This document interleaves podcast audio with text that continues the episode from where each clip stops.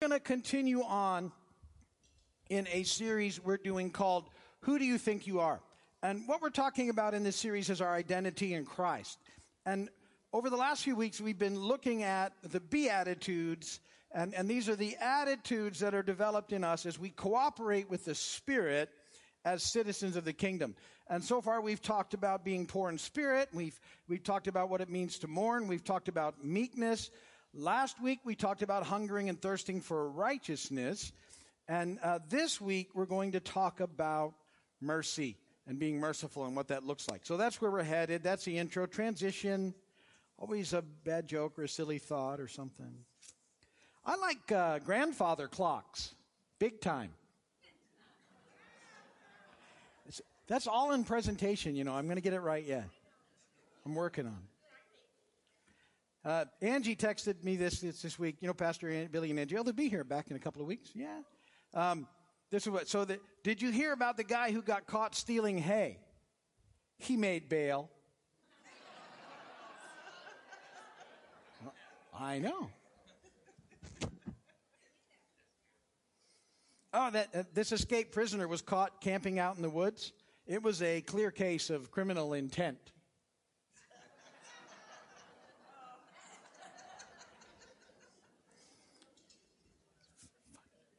Explain that to your neighbor. Scripture reading. Here on purpose. Colossians chapter 3, verses 12 through 17. I'm reading out of the New King James Version. Therefore, as the elect of God, holy and beloved, put on tender mercies, kindness, humility, meekness, long suffering, bearing with one another and forgiving one another. If anyone has a complaint against another, even as Christ forgave you, so you also must do. But above all these things, put on love, which is the bond of perfection. And let the peace of God rule in your hearts, to which you were also called in one body, and be thankful. Let the word of Christ dwell in you richly in all wisdom, teaching and admonishing one another in psalms and hymns and spiritual songs, singing with grace in your hearts to the Lord. And whatever you do in word or deed, do all in the name of the Lord Jesus, giving thanks to God the Father through him. Blessed be the word of the Lord. That passage starts with talking about the tender mercies and, and what mercy looks like. And, and so today we're going to talk about how important mercy is and, and uh, how, how we're to uh, allow mercy to flow out of us as it flows into us. Now, last week, as I said, we talked about hungering and thirsting for righteousness. And we defined righteousness by looking at that word in lots of different spots. But what the, the summary was, it's about being right with Him, being in right relationship with Him, and living by trying to do the next right thing. And uh, as we continue on in the Beatitudes, here's what's interesting. So the fourth Beatitude and the eighth Beatitude are about righteousness. We talked about that a little last week. Well, Beatitudes 5, 6, and 7 are kind of a righteousness sandwich, if you would. And they, they really, these three in the middle here, 5, 6, and 7, um, kind of help us really understand what it means to, to, to live rightly with Him. And, and they are about being merciful, about being pure in heart, and about peacemaking. And these only become possible after we've really taken a good look at those first three, which remind us of our desperate need for God and, and makes us think about His amazing grace to us and that, that our response is to live life for Him. And, and so now the Holy Spirit will teach us in these how, how to, this begins to walk out, what it looks like on the journey. And today we're going to talk about being merciful and, and how that should happen in our lives. So let's try and talk about, you know, what is mercy? That's point number one. What is mercy? So the beatitude today is Matthew 5, 7. Blessed are the merciful, for they will be shown mercy. Remember that word blessed is, is what this is about. Uh, some of your translations may have just happy in there, but it's more than that. It's actually a, a picture of, of opposites. The, the, it's the opposite word that's used there of the word for sin, and sin is about going your way. And, and so this word is about going his way and what that looks like. And part of going his way is this idea of being merciful. So mercy is a compassionate response to human need. Grace and mercy are often mentioned together, but, but they differ uh, some. Uh, grace deals with sin and guilt. Mercy deals with the consequences or the fallout of sin and guilt. And, and that's why it's so amazing to us. It's all amazing. Grace is amazing, but mercy is, is amazing. And as we um, realize the mercy that God shows us, even though that we've gone our own way and done our own thing time after time, He, he just pursues us and loves us and, and cares for us and moves in to our lives. When, when we understand how amazing His mercy is, uh, what's supposed to happen is then it's supposed to impact the way that we relate into the world around us and that we're merciful to others. It's, it's kind of like this, this big mercy cycle. He's been merciful to us, so we're merciful to others. We show mercy to others, and as we show that mercy, we receive more mercy. And I don't know about you, but I need more mercy. One of my favorite uh, passages of scripture says that his mercies are new every morning. And I always think about how important that is to me because my messes are new every day, right? That's how I remember that. His mercies are new every morning. And, and so it's this, this cycle of mercy that's to be flowing in our lives as citizens of the kingdom. So, what does it look like? Uh, and that's point number two. Let's talk about mercy in action. Mercy in action. And there's a great story in the Gospel of Luke that I think perfectly illustrates this idea of mercy in action. When I begin to read it, most of you know it. It's the parable of the, or the story of the Good Samaritan. It only occurs in the Gospel of Luke. And it's a, fantastic story. And, and I love this that the, the, the passage starts with scripture that we talk about here all the time that we're to love God with all our heart, with all our soul, with all our mind, with all our strength. That's part of our core mission. You know, we, we talk about uh, one more, one more lost child back to dad. That's our mission. And then the, the follow up to that is all in. And we define that as loving God all in, heart, mind, soul, and strength. Well, in this passage, that I'm about to read to you, that's how it starts and then it's, there's sort of a picture of it that's tagged onto the end. Know this about this parable that um, the established religious community doesn't like Jesus and uh, at all. They're, they're, they're drawn to him and they have an idea that, that it's a, it's a God thing, but they don't like the package. And so they've hardened their hearts and they've rejected him. And they're constantly trying to look for ways to trip him up and do those things. And that's part of this setup. But, but Jesus is Jesus, and he's got situations well in hand. And I love the way that he finishes the story. So let me read this to you. It's Luke chapter 10, beginning in verse 25.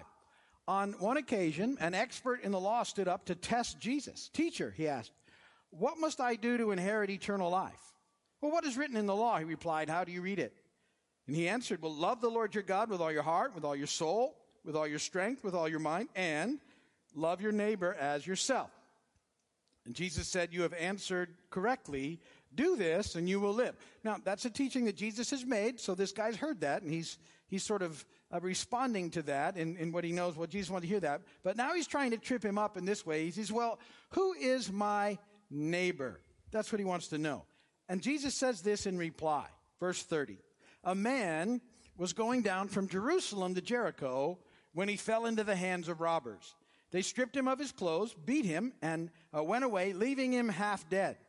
A priest happened to be going down the same road, and when he saw the man, he passed by on the other side. So too a Levite, when he came to the place and saw him, passed by on the other side. But a Samaritan, as he traveled, came where the man was. And when he saw him, he took pity on him. He went to him, bandaged his wounds, pouring on oil and wine. And then he put the man on his own donkey, took him to an inn, and took care of him. The next day he took out two silver coins and gave them to the innkeeper. Look after him, he said, and when I return, I will reimburse you for any extra expense you may have. Which of these three do you think was a neighbor to the man who fell into the hands of robbers? And the expert in the law replied, The one who had mercy on him. And Jesus told him, Go and do likewise. Now, it's a great story for lots of reasons, but in context, the, the established religious community of the day has missed out on what it really means to have relationship with God.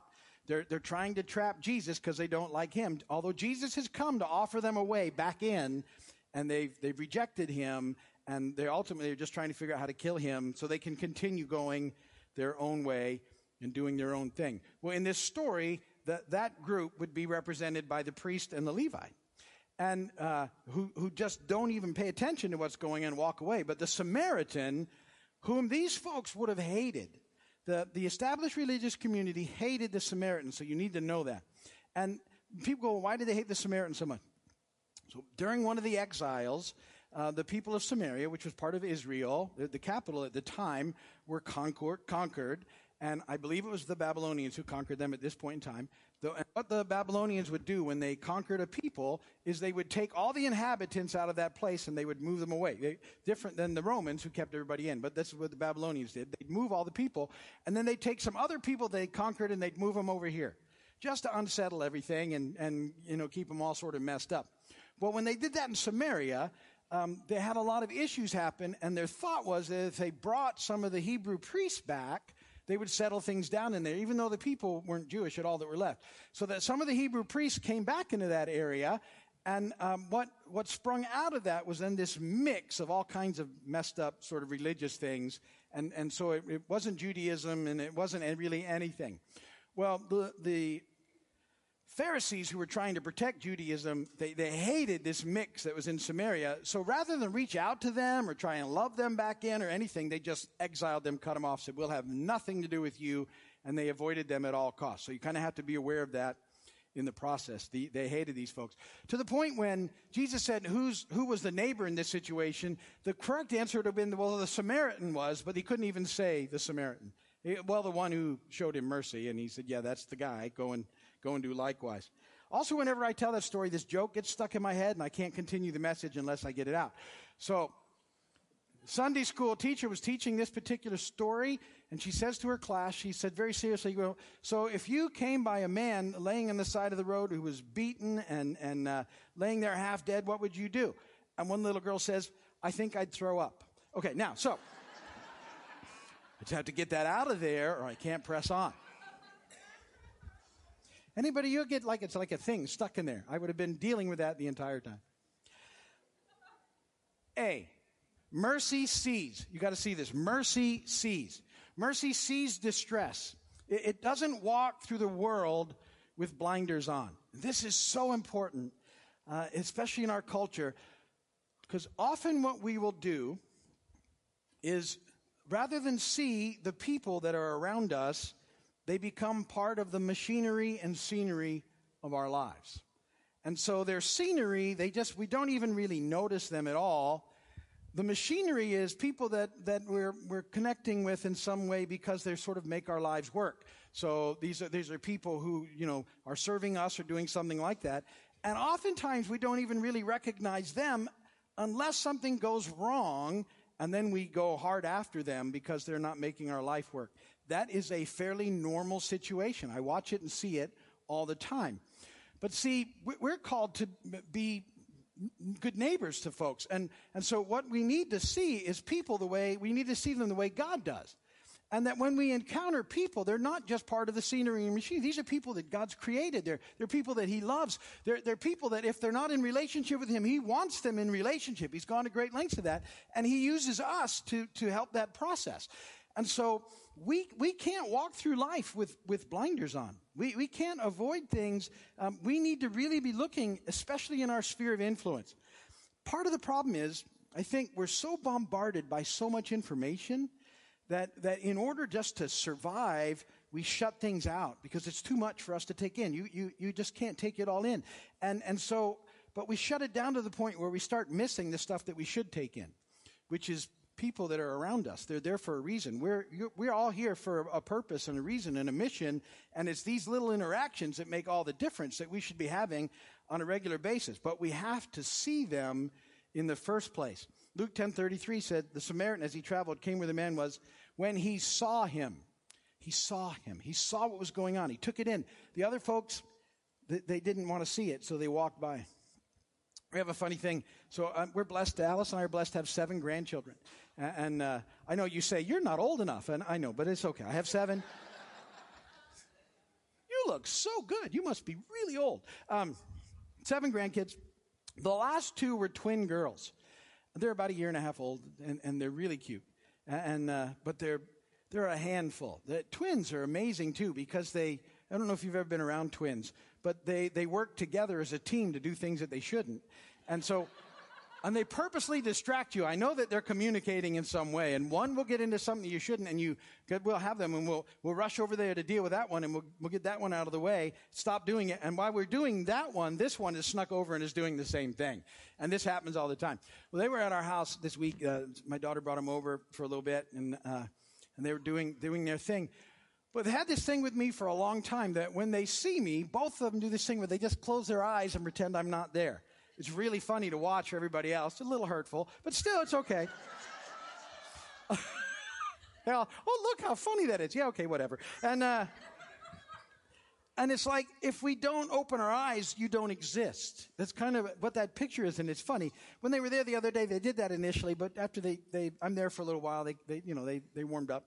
And, uh, so that was a good thing. I was happy about that. But that's, but it's such a picture to me of what we often do. Like if we just close it, if we don't look at any of it, it doesn't exist and it doesn't have to impact us.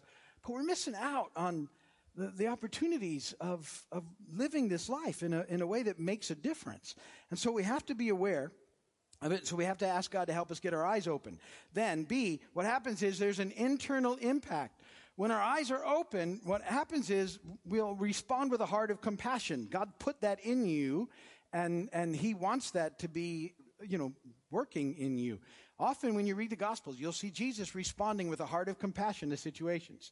Uh, people are hungry, he responds. People need prayer, he responds. People need uh, something, he responds. He, he was so good at seeing people that nobody else saw. I love that when I read the gospel. He's constantly picking somebody out of the crowd that would have been dismissed or missed because he's looking, because he cares, and then he responds and figures out what it, what it looks like.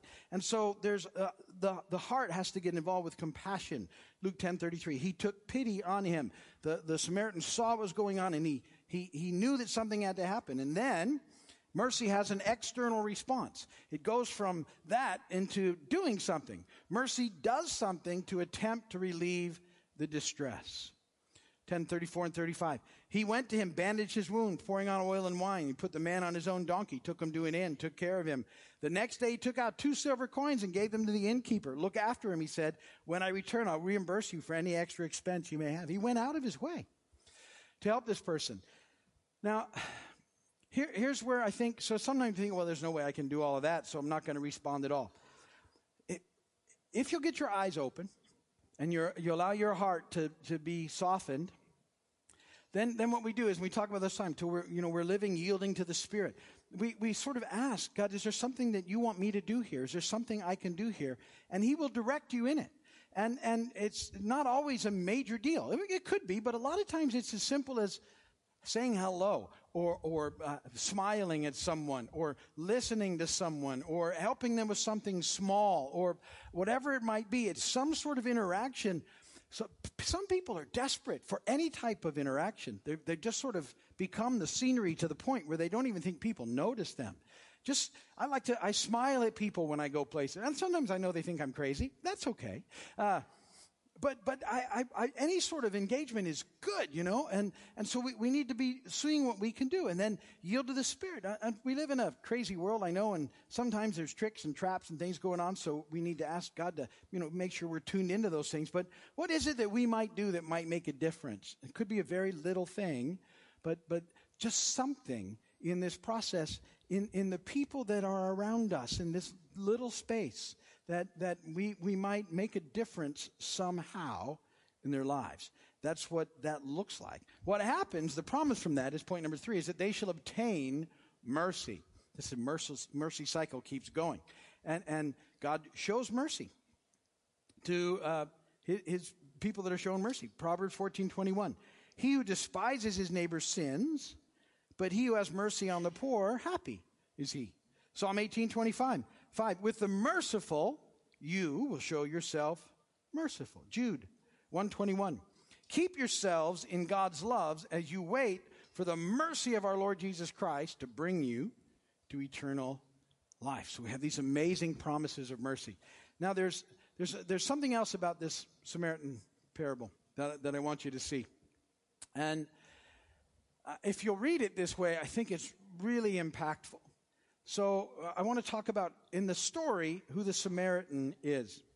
Now remember who Jesus is talking to, the established religious community, and they don't like him. This very same group spoke to him in John's gospel this way in John 8 48.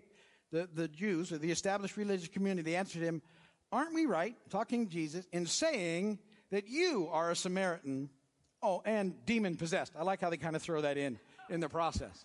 Remember who they're talking to. This is Jesus. The, the, the one, you know, everything happened because of Jesus and continues to happen. And they, because they don't like him, they, well, you're a Samaritan, people they don't like, and, oh, demon possessed, by the way. And Jesus responds, I'm certainly not demon possessed, and he goes on there, but he, he doesn't deny in there the, the Samaritan thing. Well, I want you to take that picture and Jesus knowing who he's talking to and what they've accused him of being and understanding that in the story, Jesus is the Samaritan and he's full of mercy. And he sees us battered and broken on the side of the road, and he has compassion on us. And he takes our mess on himself and he pays for it at the cross. And he comforts us and he cares for us and he empowers us to live by his Spirit. He demonstrates what mercy is. And as he does that, and as we walk into that, we find and experience this full and abundant life in him. And as recipients of that mercy, we're to go and do likewise. And as we extend mercy, we receive mercy, and it just continues on in the process. That's part of being in relationship rightly with Him and living by trying to do the next right thing. Mercy, being merciful, full of mercy, and letting it flow through you.